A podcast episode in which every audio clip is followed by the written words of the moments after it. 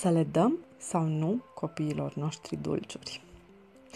Este o întrebare pe care o primesc foarte des de la părinții preocupați uh, de comportamentul alimentar al copiilor lor.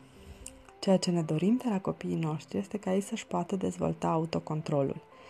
Influența noastră asupra comportamentului lor și impactul nostru în deciziile lor asupra ce să mănânce și ce să nu mănânce este limitat.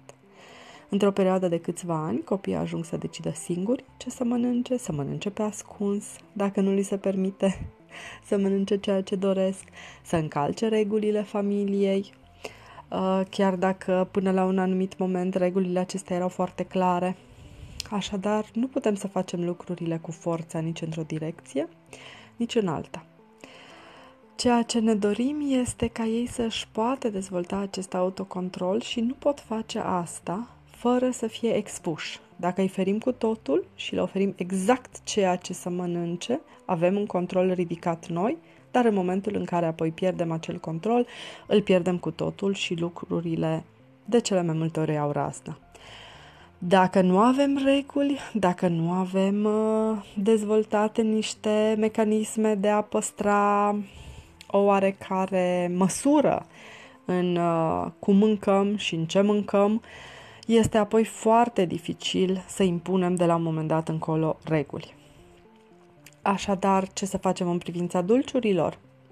Dacă ne trezim în situația în care copilul nostru este servit cu niște dulciuri care nu sunt pe placul nostru, cu niște alimente care nu sunt sănătoase, îl lăsăm să le consume, în special dacă suntem într-un mediu social, înconjurați de mulți oameni, în care nu este nici momentul, nici locul potrivit să facem educație pentru nutriție. Și discutăm ulterior despre faptul că acel aliment nu este unul sănătos, că nu are nutrienți, că nu ne aduce beneficii.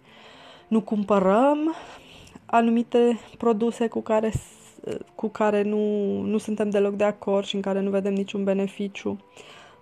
Cumpărăm alte dulciuri puțin mai sănătoase sau cât de cât cu niște nutrienți și discutăm întotdeauna despre elementul măsurii.